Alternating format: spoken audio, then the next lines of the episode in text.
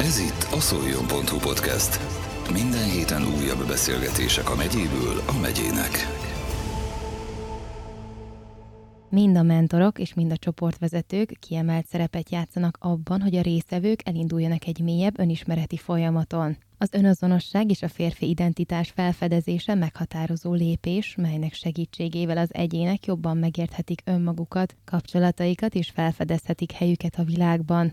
A férfi kör tagjai megtapasztalhatják a támogató közösséget, melyben lehetőséget kapnak arra, hogy őszintén szembenézzenek érzéseikkel, gondolataikkal és életük kihívásaival. Teszár Balázs, az önismereti csoportvezető, önazonosság mentor és férfi körvezető munkájával hozzájárul a férfiak sokszínűségének és mélységének megmutatásához, és segít lebontani azokat a társadalmi elvárásokat és sztereotípiákat, melyek néha gátolhatják az egyének fejlődését. Tehát a férfi körök olyan helyek, ahol a részevők nem csak önmagukkal, hanem egymással is mély kapcsolatot építhetnek. Ezáltal segítenek létrehozni egy olyan közösséget, ahol az egyének támogatják egymást a fejlődés útján. Továbbá a szoljon.hu legújabb adásában fényderül arra is, hogy milyen technikával tudjuk fejleszteni az önismeretünket, miért csak férfiaknak szólnak ezek a csoportok, mennyi idő alatt tud az erősebb nem megnyílni és az érzéseikről beszélni, mindehez hogyan kapcsolódnak a test és hangorientált módszerek, emellett vendégünk saját élményeket és tapasztalatokat is megosztott podcastünkben. Hallgassák meg!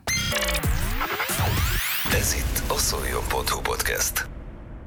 Kérlek, első körben mesélj nekünk arról, hogy pontosan mivel foglalkozol, mert hát azért elég sok mindennel. Egy szóban önismeret, és alapvetően, hogyha titulusról beszélünk, akkor talán három, három titulusra illetem magamat. Az egyik az önismereti csoportvezető, önazonosságmentor és férfi körvezető. Azt gondolom, hogy ez a három, ami leginkább most definiálja a, a munkámat, illetve annak az eszenciáját.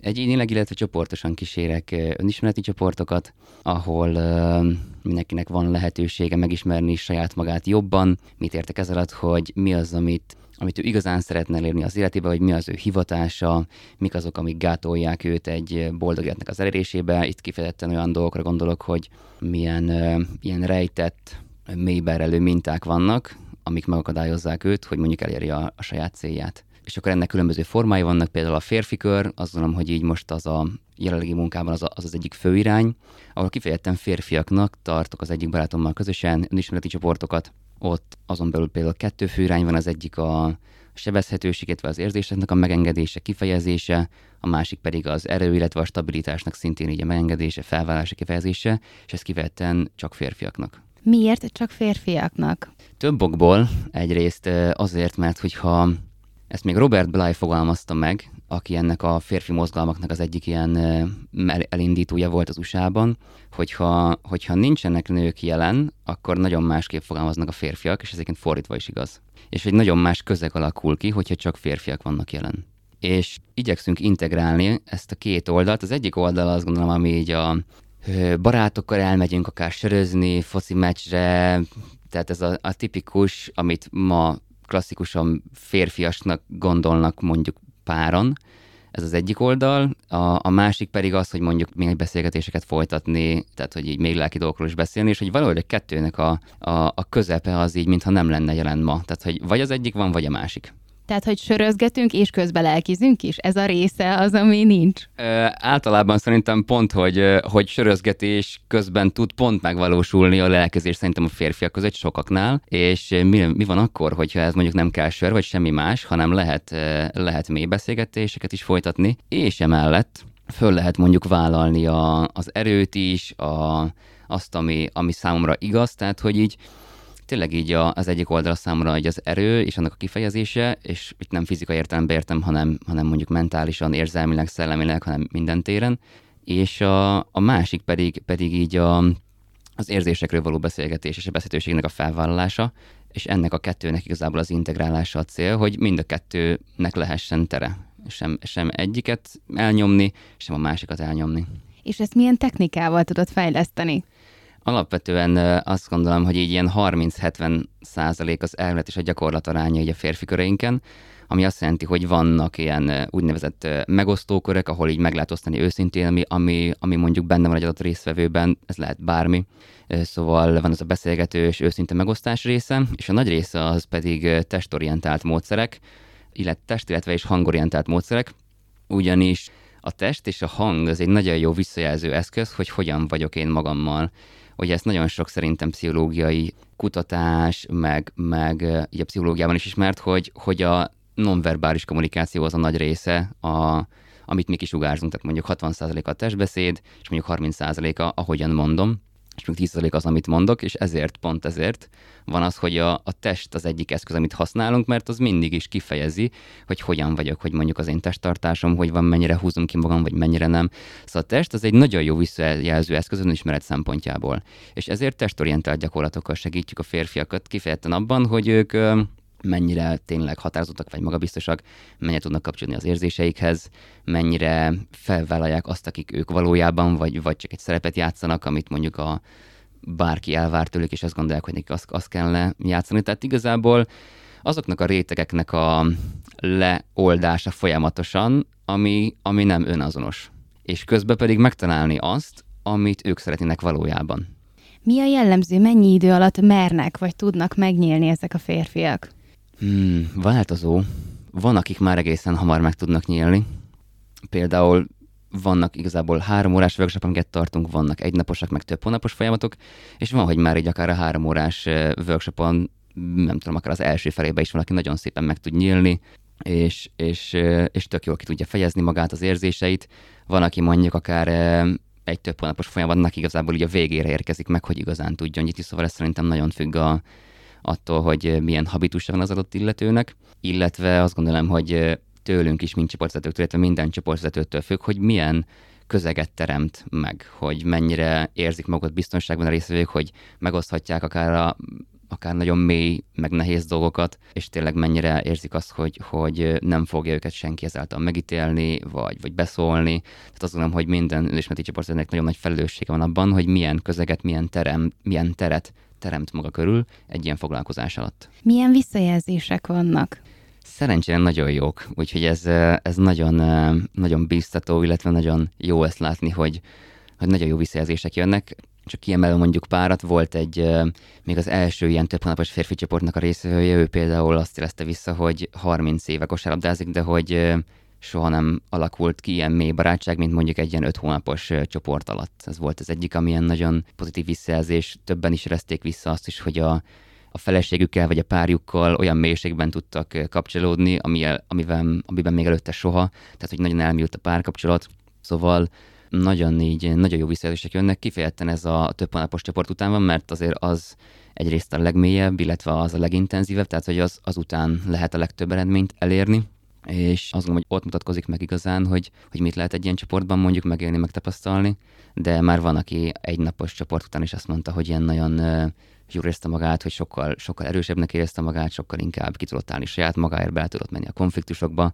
Szóval azok, amik így korábban mondjuk nem működtek valakinek az életébe, egy férfi csoport nagyon nagy lendületet is erőt tud adni azért, hogy, hogy ez belendüljön és hogy bele, tud, bele tudjon állni abba, ami számára fontos, ami számára igaz. Persze, hát igazából egy közösséget alkottok. Egyébként igen, igen, tehát egy, egy nagyon nagyon ilyen bajtársias közösség alakul ki mondjuk főleg egy ilyen több hónapos csoport után, ami, ami azt gondolom, hogy, hogy számomra hiánypótló volt, amikor én részt vettem egy férfi körön, akkor nekem ez volt az egyik ilyen fő tényező, ami nagyon sokat adott, hogy így versengés helyett megtapasztaltam másokkal a szövetséget mert én inkább ilyen versengő típus voltam, és erről nem is nagyon tudtam, tehát erre ott, ott tapasztaltam meg, hogy így nézem a férfiakat, és amikor én voltam részvevő, és így ilyen versengő, meg ilyen, meg ilyen mériskélően nézem őket, és aztán ez egy tíz hónapos folyamat volt, és aztán szép lassan ez elkezdett átalakulni, és ez egy annyira ilyen megnyugtató volt, hogy így nem kell nem kell egymással harcolni, nem kell ez a méregetjük egymásét, tehát hogy nincs ez ott, hanem, hanem tényleg az, hogy lehet egymással bizalommal lenni, vagy egymás felé bizalommal lenni,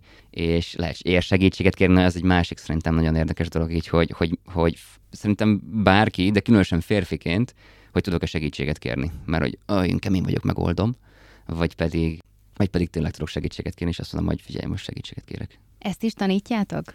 Igen, egyébként ez is, ez is része, hogy ez kifejezetten egy, egy gyakorlat is, nem az egyik kedvenc gyakorlatom, ahol kifejezetten lehet kérni a többiektől. Tehát, hogy megfogalmaztok egy kérést, hogy mondjuk mit kérek egy ilyen, ott van mondjuk másik 15 férfi, és mi az, ami mondjuk nekem hiányzott az életemben, akár más férfiaktól, akár nem tudom, barátaimtól, bárkitől, és ott van egy ilyen megtartó férfikör, aki meg tudja azt adni, amit én mondjuk kérek, és tényleg, hogy ér kérni, és nagyon jó érzés látni a férfiakon, hogy tényleg mernek kérni, és hogy őt kérnek, és, és nagyon jó látni rajtuk, amikor mondjuk így bele tudnak lazulni egy ilyen kérésbe, és, és ez, a, ez a folyamatos tartás, ami ott van a férfiakban, az így elkezd így lazulni.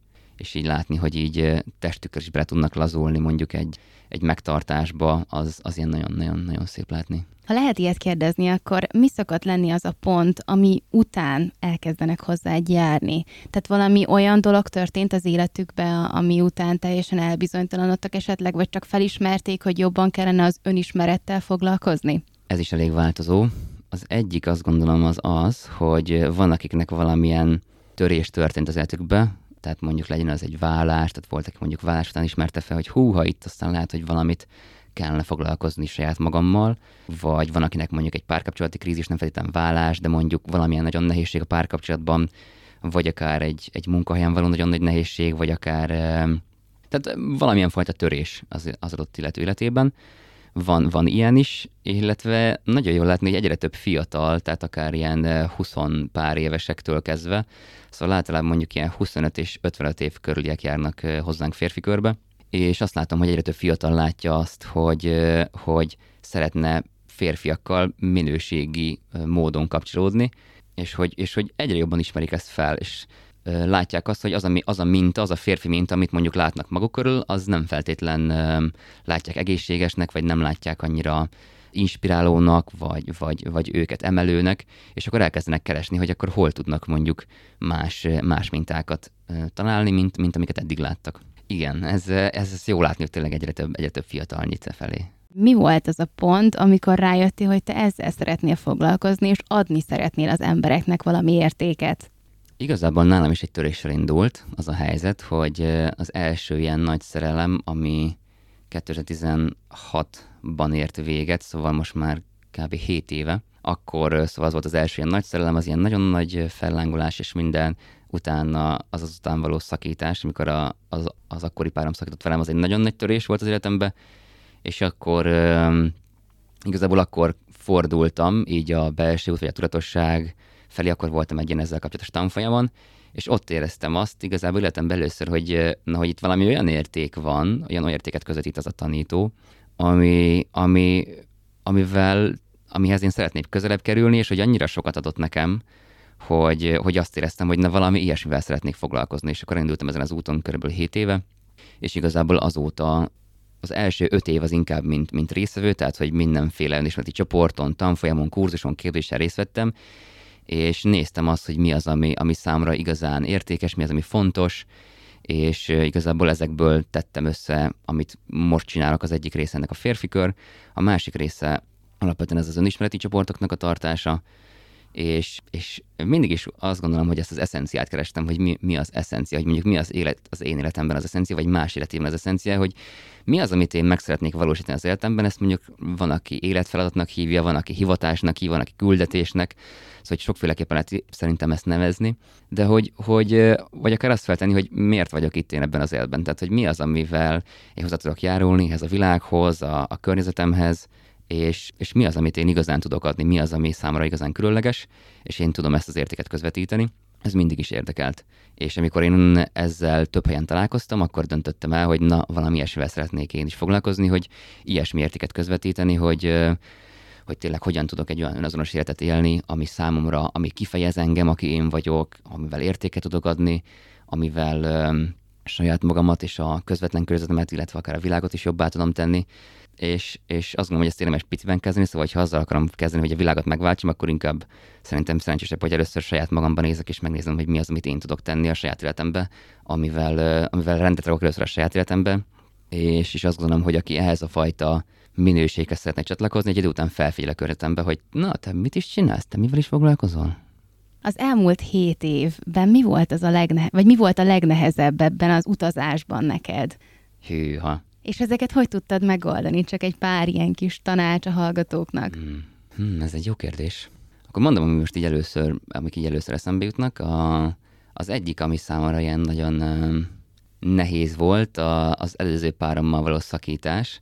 Ott azt éreztem, hogy uh, hogy amikor már ezért jártam egy ideje ezen az önismereti úton, hogy egyre jobban kapcsoltam magamhoz az érzéseimhez, és amikor ez a, az a kapcsolat véget ért, akkor azt éreztem, mint hogyha egy ilyen dugót így kihúztak volna így a, így a szívem körül, és így ömlött volna minden nehéz, minden fájdalom, minden, minden, minden tényleg minden nehéz, ami abban a kapcsolatban is volt, és, és ezáltal, és azért hívom ilyen dugónak, mert, mert minden korábbi párkapcsolatnak a fájdalmait még addig nem tudtam feldolgozni, ez így ömlött. Tehát ott azt éreztem, hogy így amit eddig nem sikerült feldolgozni, az azzal a szakítással így kiömlött, és akkor annak volt egy nagyon, egy nagyon nagy mélysége, egy ilyen tényleg ilyen, hát egy ilyen pokoljárásnak éltem meg, mert, mert azt éreztem, hogy nincsen vége. Tehát, hogy, hogy minél jobban inkább a feldolgozásra próbálok fókuszálni, annál mélyebbre megyek ebben a, ebben a nagyon nehéz körben.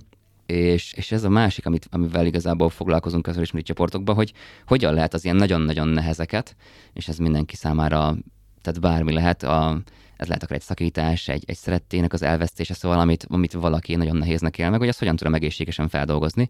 Az egészséges alatt itt azt értem, hogy nem nyomom el saját magamban, tehát nem tartom magamban, mert akkor egy idő után elkezd engem belülről pusztítani, illetve nem is, nem is robbantom rá, vagy nem is tolom rá valaki másra, ez mondjuk lehet az, hogy, hogy ideig mondjuk így, így folyton, folyton, folyton már magam, és egyszer csak ugye kirobbanok, és akkor valószínűleg arra fog rárobbanni, akinek semmi köze nincs az egészhez, és akkor ő fogja megkapni ezt az ilyen óriási csomagot. Hogy ezt is tudom csinálni, ez, egy, ez is egy másik nem egészséges módja a feldolgozásnak, hogy, hogy passzív-agresszíven elkezdek szurkálni, hogy azt mondom, hogy ja, kösz, és már, már ugye alapvetően azt mondom, hogy kösz, de hogy már a hang, hangszínemben érződik, hogy ott... Meg a nonverbális Meg a nonverbális kommunikáció, és hogy igazából nagyon nem ez az üzenete, hogy köszönöm, és hogy és hogyan tudom feldolgozni egészségesen ezeket a, ezeket a nehezeket.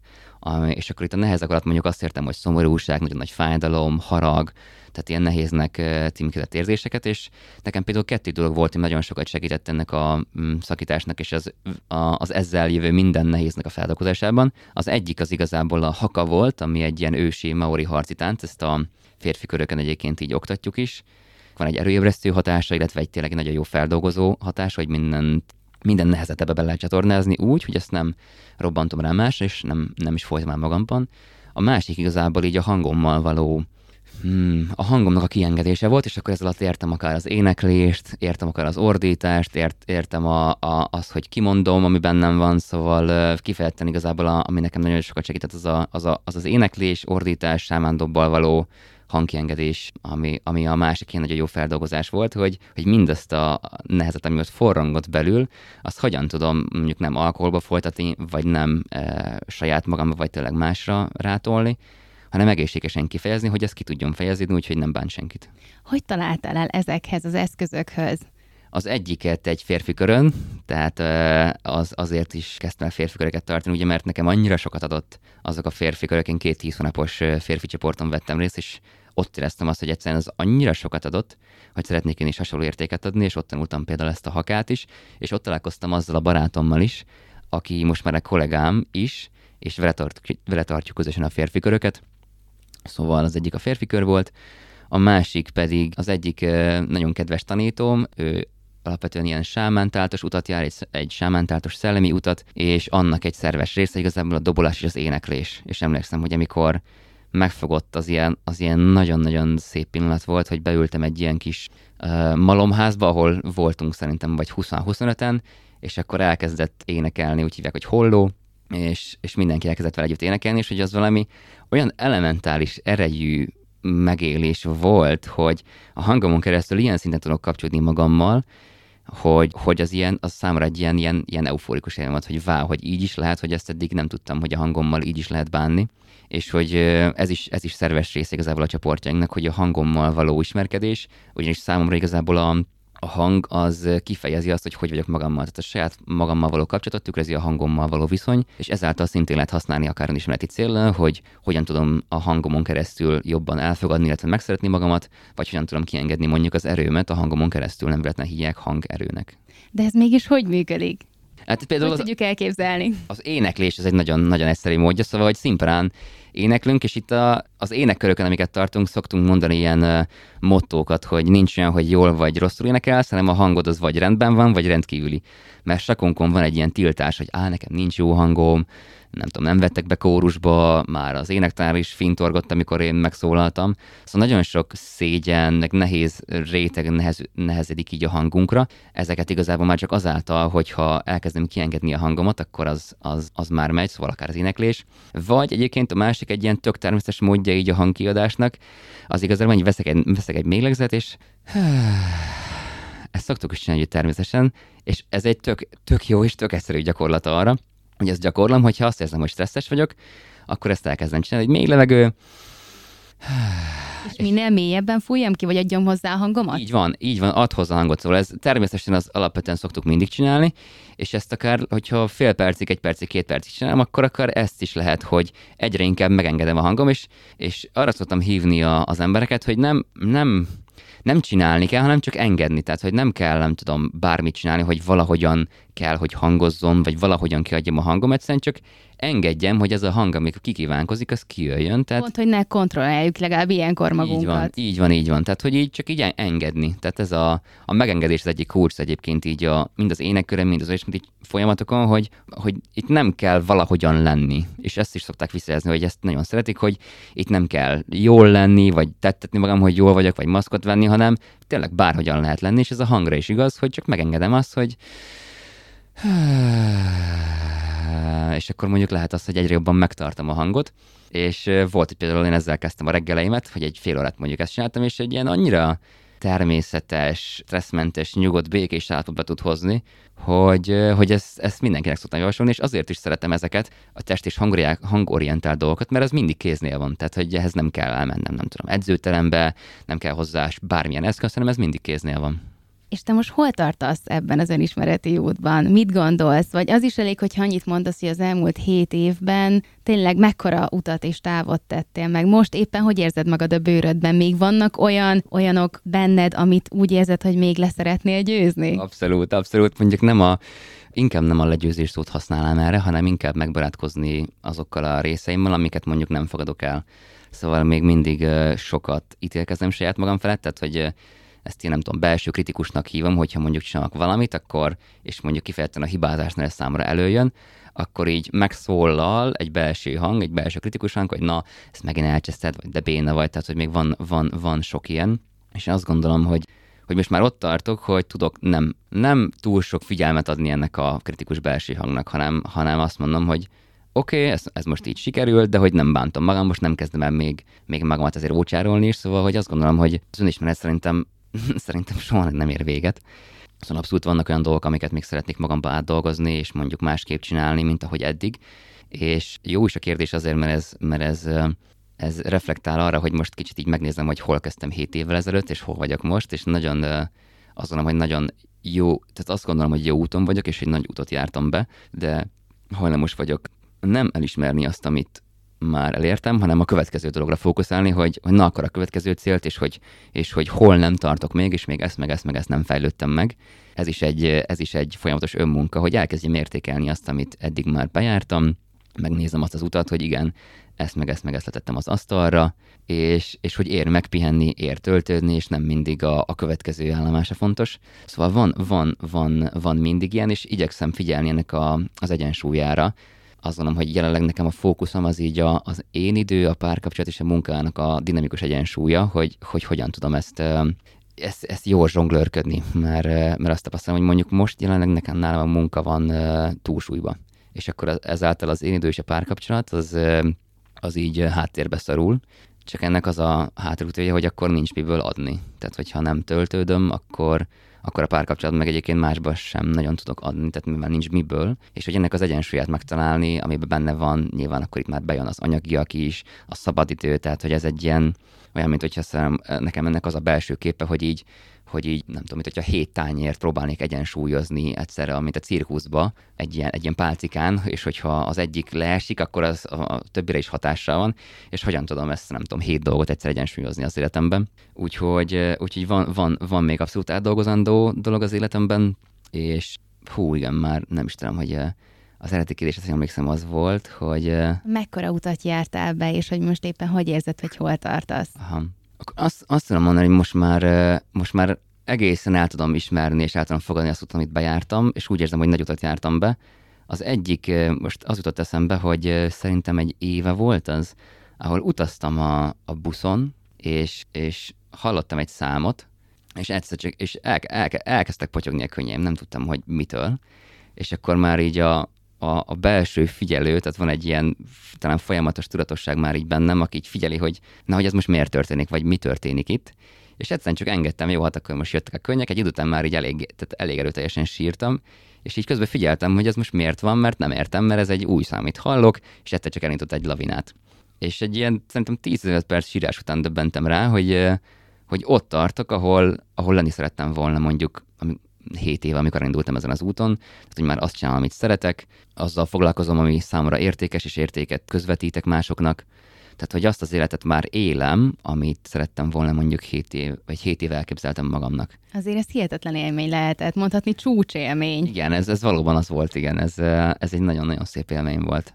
És tényleg csak így egyszer csak így a semmiből így rám tört. Milyen céljaid vannak? Mi a legfőbb cél, amit szeretnél hmm. elérni? A legfőbb cél, ez egy, ez egy jó, ez egy jó, jó kérdés. Hát kettő, kettő dolog jut eszembe. Az egyik a, egyik ez a, ez a férfi köröknek így a, a tartása, és azon belül igazából az egyik fő célom ezzel, ezzel a férfi körökkel az az, amit szerencsére más férfi körvezetőkkel is kapcsolatba léptünk körülbelül egy éve, és már nagyjából, hát igen, körülbelül egy éve van más férfi körvezetőkkel is egy ilyen kezdeményezés, ahol a célunk az volt, hogy ne konkurensek legyünk egymással, hogy ne egymásra fújjunk, vagy, vagy ócserüljük egymást, hanem, hanem hogyan tudunk egymást támogatva egymással szövetségben, és ebből alakult meg ebből a férfi szövetség, ahol már más férfi körvezetőkkel együtt tartunk önismereti csoportokat férfiaknak, és a, a számra hosszú távú cél az igazából az, hogy egy újfajta férfi minta megteremtése, amit igazából integrált férfinek nevezünk, ami, amit egy kicsit akkor kifejtek, ami az, hogy a David Daydenek volt így a három szintje a férfinak, ő három szinten határozza meg, igazából nem csak a férfi, de most a férfire térek ki.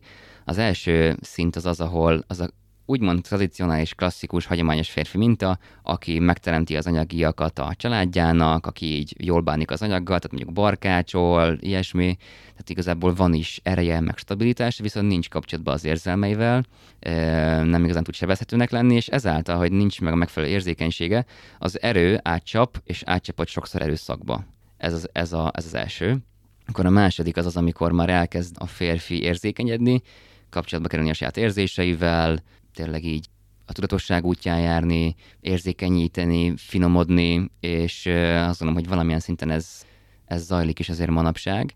Viszont nincs, nincs ott a megfelelő stabilitás, nincs ott a megfelelő erő, nincs ott a megfelelő cselekvés, tehát egyfajta ilyen kicsit ilyen szétfolyt. Meg nincs egy jó minta, meg nincs egy jó minta. Követni. Igen, igen, ez, ez, igen, ez meg a másik. És hogy ott, ott azért már van ez a, tehát ott az érzékenység, ott az érzés, viszont nincs meg az erő, nincs meg a stabilitás. És akkor a harmadik, az a, az a cél, ami, ami az, az integrált férfi, ami tényleg így ott van benne az erő, ott van benne a stabilitás, a, a, a tetrekészség, a cselekvés, és, és ez a, ez a kulcsú az és, hogy eközben kapcsolatban áll saját magával, az érzéseivel, tud sebezhető lenni, tehát ezeket mind magába foglalja, és igazából ez, ez a cél, hogy egy ilyen mintát létrehozni közösen más férfiakkal, más férfi közvetőkkel, és aki ebben partner, az, az akkor így be tudjon csatlakozni, és ezen az úton közösen, tehát közösen, közösen megteremteni ezt a mintát. És ebbe akkor látsz potenciált? Biztos, hogy látsz, mivel ezzel foglalkozol, viszont mennyi esélye van ennek, hogy ez összejön?